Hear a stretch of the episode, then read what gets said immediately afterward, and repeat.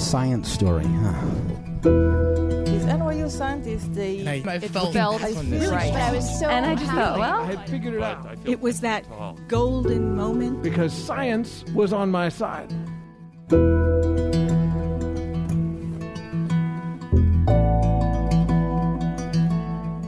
Hey, everybody. Welcome to the Story Collider, where we bring you true personal stories about science. I'm your host, Erin Barker, and as you may have noticed, it's not Friday. This is actually part one of a special bonus episode that we have put together to feature stories from our June 2018 show here in New York. Last June, we decided to produce an entire show just with stories about abortion from doctors who provide abortions and patients who have had them.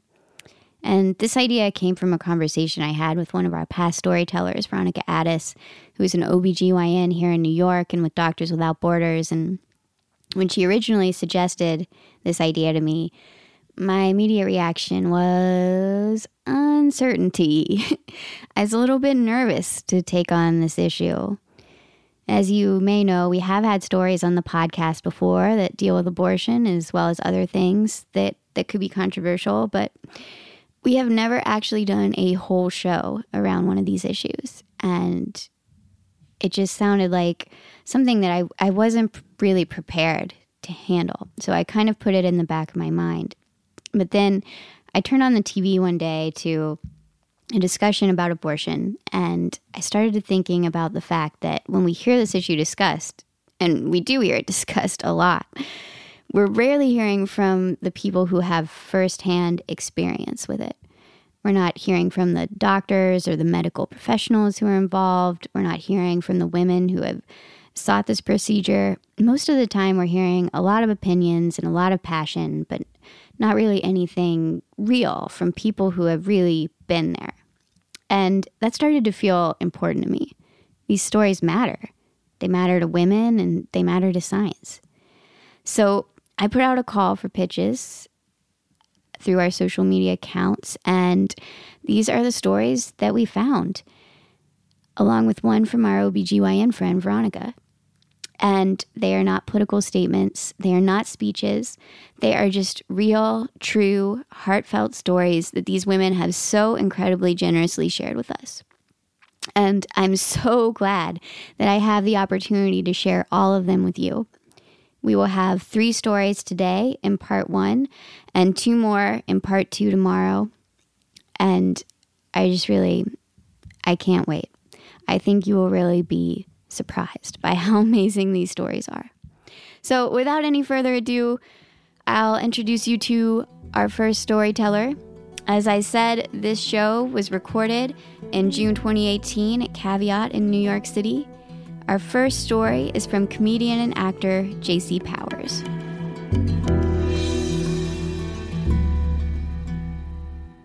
So there was a lot going on when this whole thing happened. There was my dad's sudden death and my mom getting sick and then this unplanned pregnancy. So it's hard to really know where the story even began. But I know where the story ends. The story ends in the happiest place in the world the recovery room at the Planned Parenthood in Manhattan. And if you've never been there, you don't get to judge. For 20 beautiful minutes, you sit in a room with a lot of ladies and recliners, and everyone's drinking orange juice and eating cookies. Everyone just seems happy. You know, everyone seems relieved. Everyone seems like they are where they are meant to be. You know, it seems like they're staring at a new beginning. I guess the beginning of this story is technically sex, right? Um, like five weeks before I found myself in the recovery room. sex was like sort of a rarity in my 18 month relationship, which is something they don't tell you about like death, that it'll affect you in weird ways. I just, I felt guilty about having sex for a while. So, two days after this sex, I, I felt a, a lump in my left breast. Not really a lump, like a, a density. I mentioned it to my boyfriend. I didn't think it was a big deal, but he insisted that I go and see a doctor. So when you get into doctors, it gets like into a lot of like logistical bullshit, right? I didn't have an insurance, so I called Planned Parenthood. They told me that they wouldn't give a mammogram or a breast ultrasound to a woman who was only 25 years old without first having a physical exam, which would be $100, which they couldn't schedule for another two weeks. And if I needed another test, then it would be another $300, and that could be another month of waiting. So I made some other calls. Um, and eventually I found a breast cancer navigator at a hospital in Harlem. And she said she could see me the next day. So then she passes my call over to this nurse who starts asking me a barrage of questions, you know. What's your birth date? How much do you weigh? Blah, blah, blah. When was your last period? Huh. Well, there's an interesting question that I don't have an answer for. a few months before, a friend of mine had bought me a bag of pregnancy tests as like a gag gift. She thought it was hilarious that you could get like three of them for a buck at the Dollar Tree. I think she thought it was funny because she was like a 25 year old virgin. Like, I don't know that I think that's funny. But anyway, she gets me this bag, and as I'm staring at these tests, I'm not that nervous because, like, you know, I've had a scare once or twice before, but it always end up with just like me being crazy. And that's what I thought this was gonna be. I'm like, I'm gonna end up with a negative pregnancy test and this like lump in my breast that only exists in my imagination. so I try one test, and then I try a second, and then I try a third. Blue line after blue line after blue line. And as this reality sets in, all I want is to not have to make this decision. You know, I had sort of decided for myself when I graduated from college that even though I was totally pro choice, like abortion was never going to be my choice. You know, I, I would just feel. Anyway, so um, I went to the internet and I Googled ways to not be pregnant. I didn't want to have an abortion or anything, I just didn't want to be pregnant. So, you know, the best internet advice was to suck on vitamin C tablets and chew on some parsley like a lunatic. 24 hours and 12 pregnancy tests later, I was in the office of the Harlem Breast Cancer Navigator. And she said, Hey, did you take that pregnancy test as you were instructed? And I said, Yes, I took two. One was positive and one was negative. I don't know if I'm pregnant. See, I had to lie. I had to lie because they told me on the phone that if I was pregnant, they weren't going to examine me. Because if I was pregnant, then the density I felt was probably just, you know, like a clogged milk duct or something. But I knew that it had been there before I could have possibly been pregnant. So the navigator examined me and she felt the density I was referring to. And so she sent me across the street to get a breast ultrasound. And I was greeted by a radiology nurse named Moira. Moira was this beautiful African American woman with this broad smile, and she was just glowing as she entered the waiting room because she was eight months pregnant. And, you know, she's just chatting me up. Oh, yeah, cysts are real common among young women, especially if you might be pregnant. I mean, I know you don't know for sure, but I was looking at your clipboard and it's probably nothing. We see this kind of thing all the time. If you're thinking of. And then she was silent. Just totally silent as she moved the ultrasound wand over my breast. And I said, What are you looking at? A mass. I said, Mass sounds like not a cyst. She said, No, I mean, I don't, I don't know. Um, I'll take some pictures and um, I'll send Dr. Wilder in to come and talk to you. And then she was gone. And I laid there in that darkened exam room for the longest 20 minutes of my life. I just stared at the ceiling and I bargained with God. I said, you know what? It's totally cool if I have cancer. Really? It's fine. I won't even complain as long as I get to live. It's it's chill. I couldn't believe it. I mean, I, I hadn't even considered the idea that I might have cancer. I'd been so busy worrying about possibly being accidentally pregnant. I just. So, um, the doctor comes in and he repeats what Moira had said to me, and I just ask him point blank. I say, Are you telling me that you think I have cancer? And very gently, he says, I think there's a 90% chance that the mass is going to come back malignant. And I say, okay. It's just a lot, you know? I mean, my dad died six months ago, totally unexpectedly. And um, my mom was diagnosed with breast cancer just last month. I mean, she's had cancer three times, so it's not like I never thought this could happen. you know, like I guess a part of me always thought that I would probably get cancer at some point. I just I just didn't expect it to be today. Moira was standing in the back of the room, and the doctor shot her a look as she started to cry.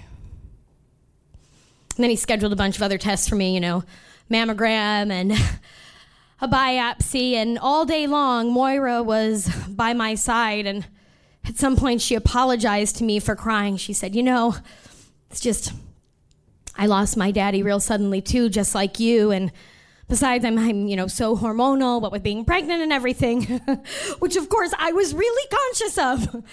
You know, every new doctor I went to, I had to add this addendum hey, what if I might be pregnant? Can I do this test? Hey, what if I have to get an abortion? Is that going to affect this? After the 12th time I had used the word abortion in front of Moira, I started apologizing. I said, I'm so sorry. I, am sorry that I keep having to talk about terminating a pregnancy when you're here and you're pregnant. And she stopped me and she said, Girl, I've had two abortions. She said, you know, when I was younger, I was with some men and I knew that I didn't want to be with them for life. I knew that they wouldn't be the fathers of my children. Second abortion was right before my daddy died. And for a while, I felt bad about it. I felt like maybe I had robbed him of grandbabies or something, but a few months after his passing, I met the father of my children. And this is my second baby now. I'm just saying, you got to do what you got to do to take care of you. You know, you've already done the most important thing. You got yourself here. You are catching this early. No one should judge you for that. So, I took care of me. The first thing was seeing all of the doctors. I saw an oncologist and a breast surgeon and a plastic surgeon and eventually a fertility endocrinologist. If you are a person who wants to have babies at some point and has to have chemotherapy, they send you to someone to help you preserve your eggs against the damaging effects of the chemotherapy. Well, I went to Dr. Schmidt, this endocrinologist, and he didn't know what the hell to do with me. He was like, Well, I've never had a patient who was already pregnant. I don't even know if I can stimulate egg growth in someone who's going to have the levels of pregnancy hormone that you will have even after the termination. Have you considered keeping the pregnancy? And I said, Yes, I have. Do you think it's a good idea? And he said, Honestly, no. You're young, it wasn't planned. It's obvious you obvious you can get pregnant. I mean, it's hard for me to say because it's my job to get people pregnant. That's what I do for a living, but I think we'll be able to protect your eggs and right now you should spend all of your energy focusing on treating your cancer. Perfect. Now two doctors had told me that there was no real decision to be made. I mean, my oncologist the week before had told me that technically it would be possible to keep the pregnancy. It would involve me having immediate surgery for my cancer and then delaying chemotherapy and then beginning chemotherapy while I was still pregnant and then inducing an early labor. It would compromise my treatment significantly. It was obviously not ideal. She also thought that because I was only four weeks pregnant, that the stress of this whole situation might, you know, cause things to resolve themselves. But here I was a week later, and a scope of my uterus showed that I was five weeks pregnant. I would learn that at a Planned Parenthood, when they perform these, these scopes, they face the screen away from you and they use terms like viable pregnancy. But in a fertility clinic like this one, they face the screen towards you and use terms like the baby has a heartbeat. So my next call was to Planned Parenthood. Even with my newly acquired Medicaid and a medically necessary abortion, I couldn't. There, were, there was no way to cover it. Planned Parenthood was the only way to go, according to my doctors. I expected more red tape when I reached the operator, but I didn't even have to tell them that I had cancer. I told them I wanted an abortion, and they said, "Can you come in tomorrow?" Now, I want to know whose job it is to pick out the TV programming in the waiting room at the Manhattan Planned Parenthood. It must be a really hard job. You know, figuring out what should be on the screen as women sit there considering the complicated situation they've found themselves in. The morning I was there, the TV was playing Space Jam. Looney Tunes and jerseys running up and down a basketball court, R. Kelly crooning in the background. I quickly identified different kinds of women in the waiting room. You know, like half the women were really young, teenagers basically, embarrassed, staring at their shoes, regretting some mistake they made one night. Mm, the other half of the women were women closer to my own age, staring you down, daring you to judge them. This was not their first time at the rodeo. But I was in neither of these groups. I just floated above it. You know, this whole thing was out of my hands. And from my perch above the fray, I noticed one woman sitting in the middle of the horseshoe shaped room, shouting into her cell phone Jason, Jason, I ain't having your baby. Jason, there is no baby. I'm at Planned Parenthood right now. Alexia brought me here. Oh, you could come down. They're, they're not going to let a man in here anyway, so I don't know what. What? Jason, I ain't having your baby. There is no baby. Jason, Jason, you strike me in the face and you want me to have your baby? I saw your ID when the cops came. You said you were 30 years old? You're 40 fucking two years old. I ain't having your baby, Jason. And I thought, thank God for Alexia. Thank God for Planned Parenthood. Otherwise, you know, Jason's girlfriend would be having the baby of this man who lied to her and hit her. Anyway, a few minutes later, I found myself in the recovery room at the Manhattan Planned Parenthood, sitting back, drinking my juice, happy, relieved, where I was meant to be, a new beginning.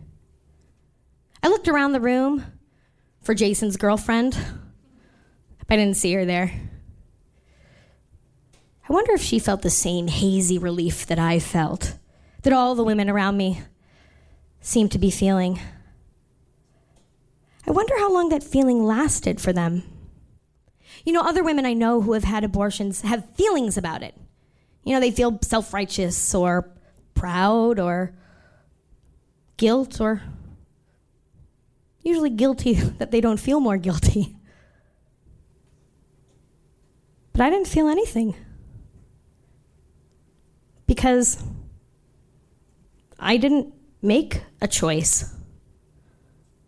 I had to have an abortion. But so did Jason's girlfriend, right? I mean, it's easy to say that this choice wouldn't be your choice when the possibility of being pregnant by your abuser or pregnant and unemployed or pregnant and fighting cancer seems like totally impossible and remote. So Anyway, that's where my my story ends.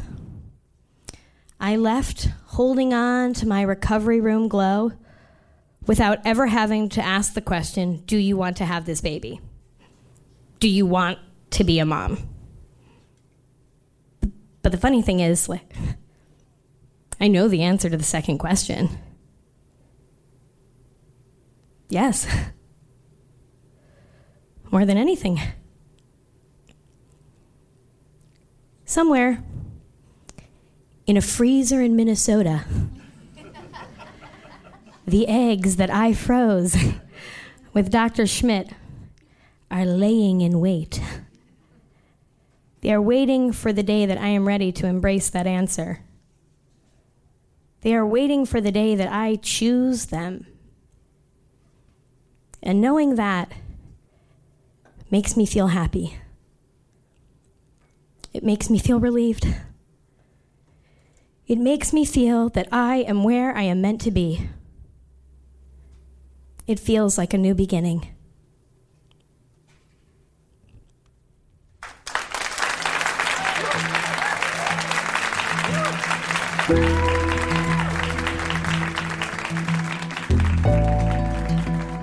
That was Jacey Powers.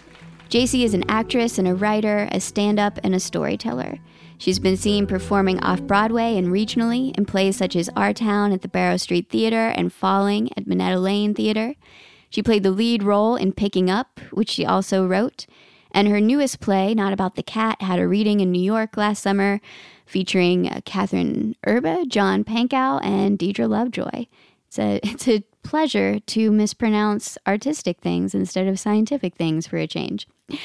As a stand up, she's been seen at the Comedy Cellar, Stand Up New York, Broadway Comedy Club, Dangerfields, and more. She delivered the opening speech at the final Avon 39 Walk to End Breast Cancer this past fall, and her story, Army of Women, aired on NPR last spring. She's a graduate of NYU and believes Nutella is the way to world peace. Don't we all? Our next story today is from Doctors Without Borders OBGYN Rasha Khoury.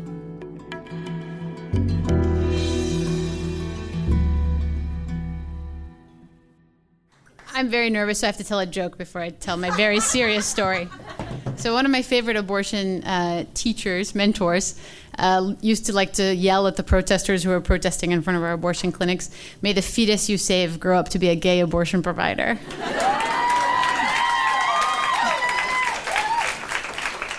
so, I'm going to take you with me on a little story.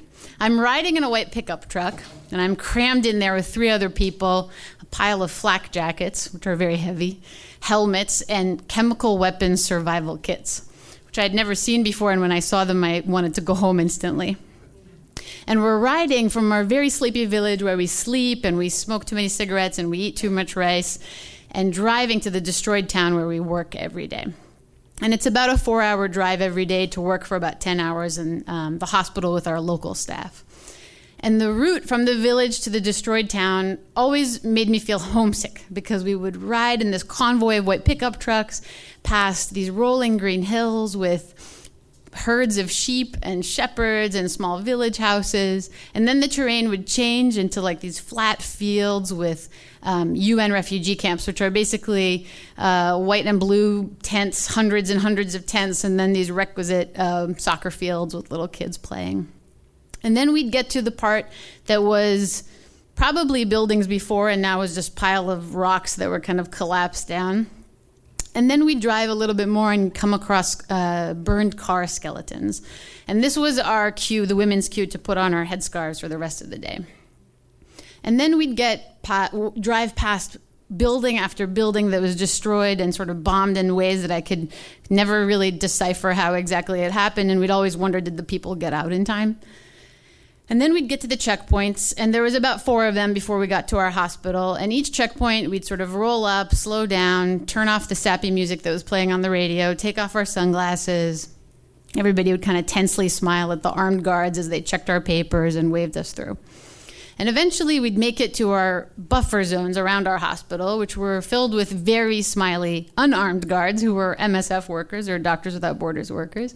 And they would smile and wave us through. And then we'd get to this ER and hospital where we worked every day for about 10 hours with our, a lot of local staff, so people who lived in the community. And we'd treat everything from the totally extreme to the totally mundane. And I am an obstetrician gynecologist. I'm sort of a, a, a nerdy activist. Um, and I work for Doctors Without Borders, which is a humanitarian medical aid organization. And I'm fr- and I'm Arab, and I'm from an Arab town very much similar to what I'm describing. I can't tell you the exact location for, for security reasons, but you can imagine any place at war, and that's the place that we're in. So on this day, um, I arrive, and the ER is crammed with people crying from shrapnel wounds, screaming from burns, people having heart attacks, people that sliced their finger cutting bread, really everything. And my staff run over and they say there's a woman in the maternity ward that I need to go see. And she's having trouble breathing. So, having trouble breathing is an alarm sign in, in medicine, and I run over to make sure this person's okay, much like somebody having an allergy. Um, and I see she's she's hunched over, um, she's really struggling to breathe, she looks exhausted, and her mother is standing by her side. And the patient tells me that she's pregnant, but she's not sure how far along the pregnancy is. And she whispers to me in Arabic, which is my first language, and she says, I really need this pregnancy to end. So I carry her over with my staff to a bed just so she's more comfortable, and I send somebody to grab the ultrasound machine from the ER so we can scan her and figure out what's going on. And my younger staff are so excited because I've been training them how to use the ultrasound, and they love every opportunity to practice. And there's pr- putting the probe on her belly, and they're kind of sliming over too much gel, and they're trying to see what they see. And instantly, I can see that there's way too much water inside her uterus. And it's a problem that's probably causing her to have a hard time breathing. And they're looking and looking, and I see one fetus, and um, I see the heart beating. And then I realize we haven't quite seen all the fetal parts. And so I ask if I can help move their hand on her belly to, to check what's going on. And I realize that the fetus doesn't have um, brain structures. And this is a problem uh, called anencephaly, which is a just means absence of brain structures, and these fetuses actually can't survive. And it's a really rare problem. You almost never see it in the U.S. In my 10 years here working, I've seen it a handful of times. And that week, um, in this project, we'd seen it five times and five different women. And it, it's linked to things like not, not having access to food, fortified food, to um, early pregnancy care, to family planning, um, to healthcare in general. So I start to tell her what's going on, and I'm explaining what I see, and she starts to sob. And her mother, who's standing by her side, explains to me that um, just a few weeks ago, she'd lost three of her five kids in a mortar attack that had collapsed her home.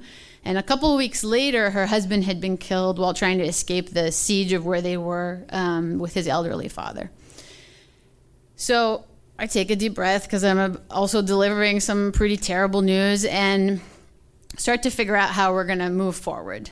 And then in the background of, uh, of where we're standing, I start to hear the word uh, haram. And haram is a word uh, in Arabic that means sort of forbidden in Islamic jurisprudence. And it's also a word that's sometimes thrown out for socially unacceptable uh, behaviors in the Arab world.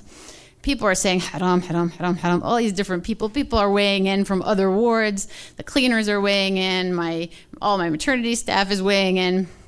And to me, it was very clear what needed to be done. What needed to be done was for us to help her end this pregnancy so that she would be okay. And outside of our facility, which was a Doctors Without Borders facility, was a completely wrecked town um, with no other healthcare facility. So I'm starting to think what is going to happen to her if we don't do this here? What if she goes home and feels worse? What if her shortness of breath gets worse? What if she goes into labor at home and starts to bleed and it's unattended and she could basically lose her life? So I'm discussing with my team and I'm trying to sort of bring them on board, and people are really hesitant. And um, eventually they say, if I, as a non local staff, take responsibility for this abortion, they're okay with it. And I internally get really mad because we're a humanitarian organization. We offer impartial, neutral medical aid. We treat armed groups that perpetrate violence, people who are victims of violence. And for some reason, when it comes to women and abortion, we get all wrapped up in the morality and the risk of, of the medical aid we're providing. But I keep all this anger to myself and I sort of reflect on it many months later when I'm not in that situation. Um, and in the moment, I say, okay, no problem. I'm a non local staff. I'll, I'll take the responsibility. I'll do this abortion. And we are stressed because I soon have to leave because at sunset every day, our medical convoy has to leave this destroyed town because of risks of mortar attacks and kidnapping and such things. So I feel like I'm racing the clock. And we start to give her the medications that induce her labor and it's something called an induction termination which is just another word for abortion. And she actually starts to go into labor she starts to contract she breaks her water and then she starts to bleed which is a very common problem when you have too much water in your uterus um, and now I'm getting really nervous because I really don't want anything to go wrong with this abortion and nothing bad to happen to this woman and I'm working with my midwife, and she's amazing, and she's supporting this woman, and the mother is praying for her, and we're grabbing bags of saline and blood and different medications that we need. In the midst of all this, my radio, which is how we stay safe in the field uh, in such projects, starts to go off, and it's saying medical convoy is leaving in 10 minutes. Um, and I start to curse under my breath, and I radio back, I can't leave. We have to hold it for a medical emergency. And holding the convoy in the destroyed town for a medical emergency is not a small thing because you're putting all your team members at risk. And I continue to work, and then out of the corner of my eye, I see my field coordinator peek in and look at what's happening. And then I hear on the radio everything on hold until the medical emergency is finished. And I think I need to give this guy a hug later because that's amazing. And I keep working with my midwife and the patient. I'm like, okay, she's got to deliver soon. She's got to deliver soon. And in in a, a little bit of time, she does deliver. And then she starts to have a hemorrhage, which is a very severe type of bleeding. And we're running, and all the different uh, team members are running to get more blood from the from the blood bank, to get medicines from the operating room. We have a very fancy thing called a uterine balloon that helps keep the uterus from um, from bleeding too much and helps it contract. And we're doing all this massage, and the mother is praying. And after about an hour of a lot of stress and a lot of sweat, the patient is okay, and her blood pressure is okay, and she smiles a little bit, and her mom is kissing the midwife's hand, and the midwife just looks so incredibly proud.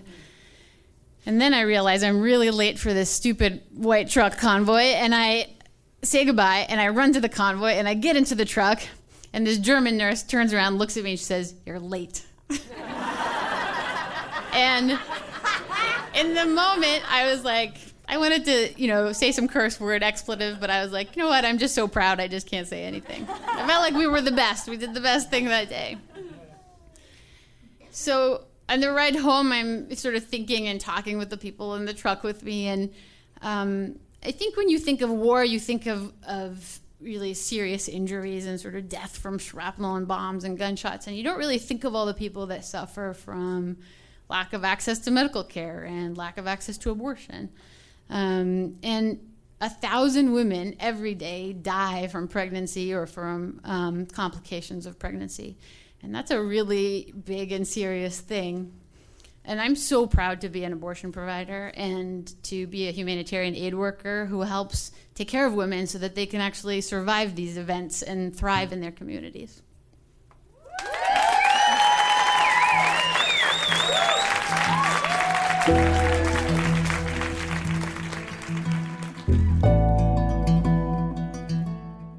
Was Rasha Khoury. Rasha is a Palestinian woman who works as an emergency obstetrician with Doctors Without Borders and is a fellow in maternal fetal medicine at Montefiore Medical Center in the Bronx. Rasha's clinical work and research centers around reducing maternal morbidity and mortality by improving access to high quality, dignified, and safe abortion and contraceptive care, antepartum, delivery, and postpartum care among vulnerable populations. Her work as a humanitarian medical aid worker has taken her to Afghanistan, Iraq, Lebanon, and beyond. All right, we have one more story for you today. And just a reminder, we'll be releasing part two tomorrow with two more stories. But for now, our final story for part one of this special episode is from abortion doula and comedian Molly Gaebe.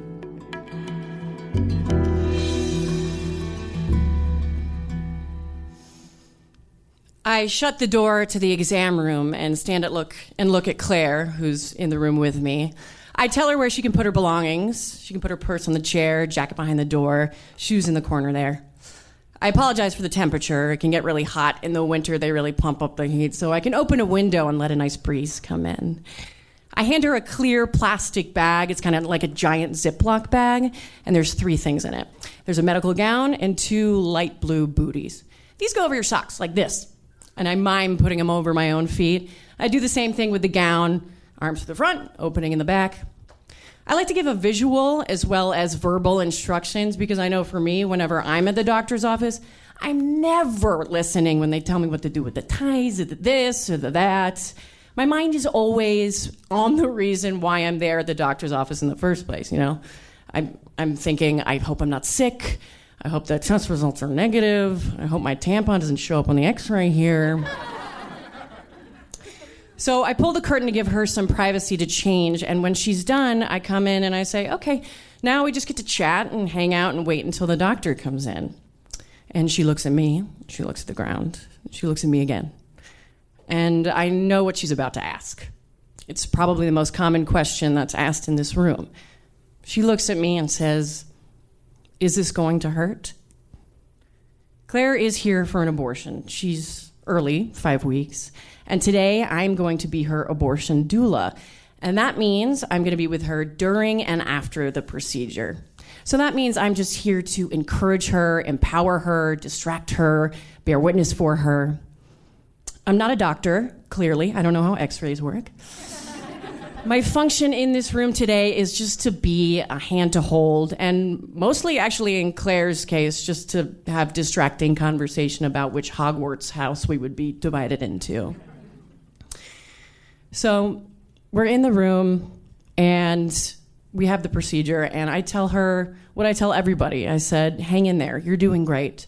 Because that's what a doula does, right? That's it. I mean, I think the term doula is most often associated with the birthing process, but it's really at its base just a compassionate support person. You know, I think about all the times in my life when I could have used a doula, you know, like when I got a tattoo on what turned out to be the boniest part of the human body, or when I went on that first date with a guy who surprised me and brought me to his weekly four hour slam poetry session. Again, because I just could have used a doula to be there and be like, you got this, Molly, hang in there, it's almost over. so that's what I did for Claire that day, and she was great. And then we went into the recovery room, and I was handing her a little glass of ginger ale, and she sipped it. And then she looked at me and she asked me another question. She said, Molly, have you ever done this? Have you ever had an abortion? And I said, No, I haven't. Two weeks later, I was walking home from work, going down the stairs of the subway, and my boobs had been hurting so bad. The kind of bad where you have to hold them like a precious toy dog as you walk down the stairs. You know what I mean? And to get home, I have to pass a pharmacy. And I was thinking, you know what? I got a couple of CVS extra bucks. Why don't I go ahead and pick up a pregnancy test just for fun? It's Friday. What the hell? So I go home to my apartment and I go to the bathroom and I pee on the stick and I wait for that one line to appear. That one line that will tell me that I'm not pregnant. Um, and I really actually appreciate the like drama and the magic of the pregnancy test. It's like reverse disappearing ink. It's very fun. So I'm waiting for the one line, and the one line appears. Great. Show over. Curtain call. And then another line started to appear. and I started to panic. And I was looking at the pregnancy test like Marty McFly looks at that photograph of his siblings disappearing. But in my case, another line was appearing. And I was like, no, no, no, no, no, we've got to go back. but I couldn't go back.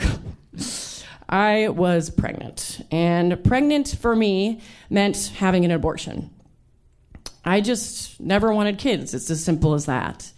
And actually, my mom gave me some really interesting advice growing up. She said, Molly, never have kids!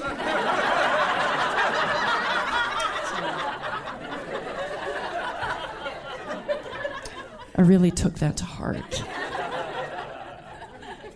I also uh, knew that it would be easy for me to get one in New York. I mean, I live in New York City. I have insurance. I know exactly where to go. I mean, I'm an abortion doula, for God's sakes. I'm basically abortion Barbie with brown hair and less shoes and no car and more mustache. Okay. Where was I? Two lines. I'm looking at the two lines. Two lines is bad for me. I'm nervous. My pulse is racing. My cheeks are hot. My ankles are sweating because that's a fun thing that my body does now.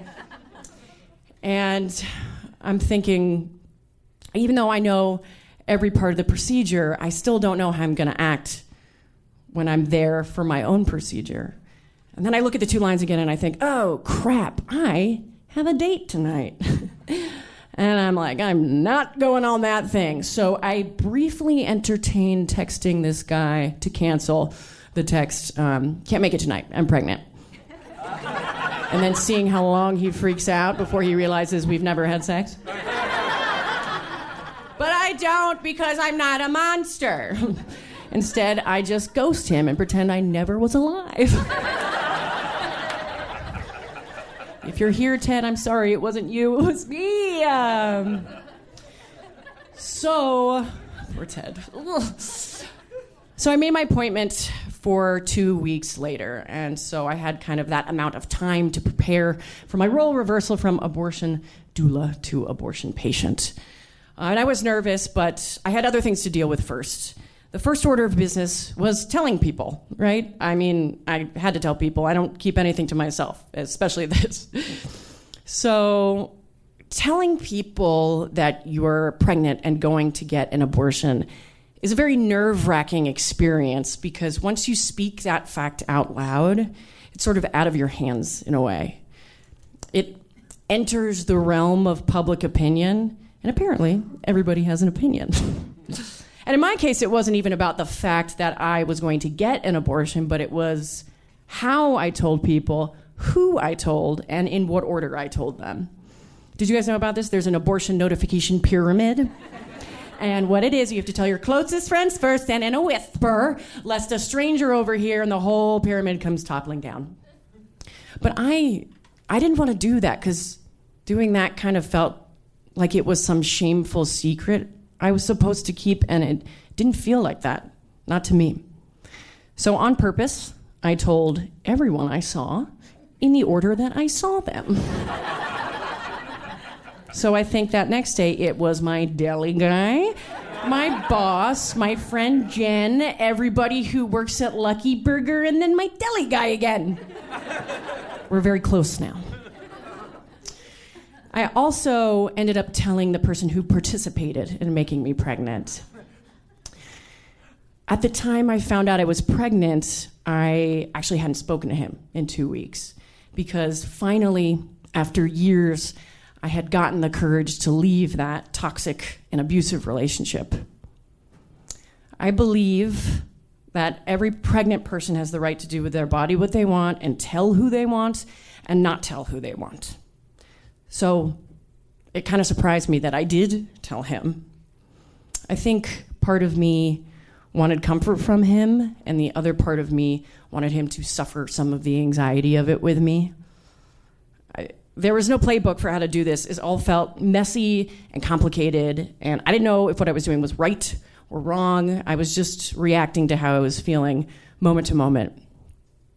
And pregnancy temporarily tied me back up with that part of my life that I wanted gone, and I knew abortion was going to be the thing to free me from it forever. So, two weeks went by very slowly, and then way too fast. and then the morning was here, and I got up very early, earlier than I ever want to again. I'm a night person, so I guess I'm only getting up that early for flights and abortions from now on. So I get to the clinic and I take a deep breath and I walk inside. And usually, if this was the clinic where I was douling at, I would walk straight back, put on my scrubs, get together those plastic bags for the patients. Um, but now I found myself stopping at checking at check-in and checking in, and then waiting in the waiting room. I was just mindlessly flipping through magazines for God knows how long until they called my name. And the walk back there felt so surreal. Like I was still in the mind frame of I'm not the patient, I'm the person in the back waiting for the patient. I was acting extremely gregarious, cracking jokes, making fun of myself. I wanted everybody there to think that this was old hat for me, you know, when in fact this was a brand new hat. This hat still had the label on it. So I finally get to the procedure room and I'm waiting for the doctor to get in. And she walks in, and I am thrilled. This is a doctor who I have worked with before at another clinic as a doula, and she is the best. She's so kind, caring, compassionate, wonderful. I spring up and I give her a big hug, and I'm like, oh my God, you're here. What are the chances? This is so crazy. I needed an abortion. She provides abortions. The chances are high. I was talking very fast. I remember that. I, even as I was laying on the exam table, I was still talking like a mile a minute, trying to fill the space with myself, with my voice, with my faux nonchalance. I didn't want to leave any extra room, any extra air, any space to go unfilled, lest someone have the chance to ask me if I have any more questions. Because honestly, the only question I had in that moment was Is this going to hurt? So we, me and the doctor, were talking as the nurses were drawing up the medication.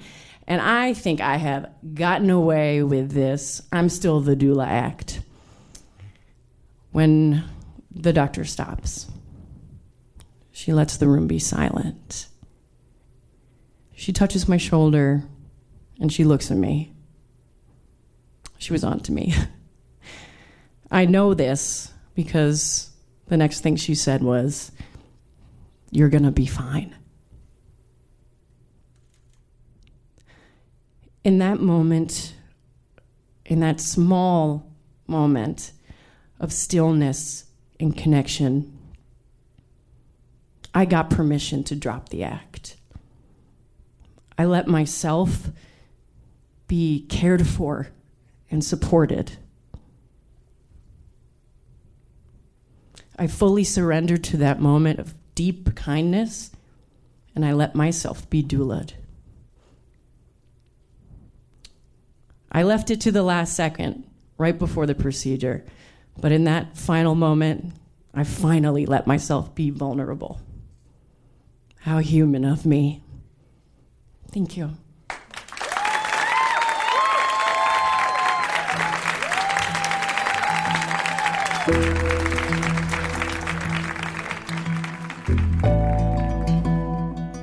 That was Molly Gaebe. Molly is a comedian living in New York where she writes for Lady Parts Justice League, which Molly describes as a reproductive rights organization that uses comedy to expose anti choice extremist douchebags. She can be seen performing every Saturday with her house team, Women and Men, at the Upright Citizens Brigade Theater. Molly is an abortion and birth doula with the Doula Project and a member of the sketch team Buzz Off Lucille. Find out more at mollygaebe.net. Story Collider is grateful for the support of the Tiffany & Co. Foundation and Science Sandbox, a Simons Foundation initiative dedicated to engaging everyone with the process of science. Story Collider is directed by Liz Neely and Erin Barker, that's me, with help from our amazing team. The stories featured in today's podcast were from a show produced by me, Erin Barker, as well as Tracy Rowland and Paula Croxson. The podcast is produced by Zoe Saunders. The theme music is by Ghost. Special thanks to Caveat for hosting this show, and to all of the many organizations in New York who advised us from Lady Parts Justice League to Doctors Without Borders. We appreciate all of your help so much. Thanks for listening.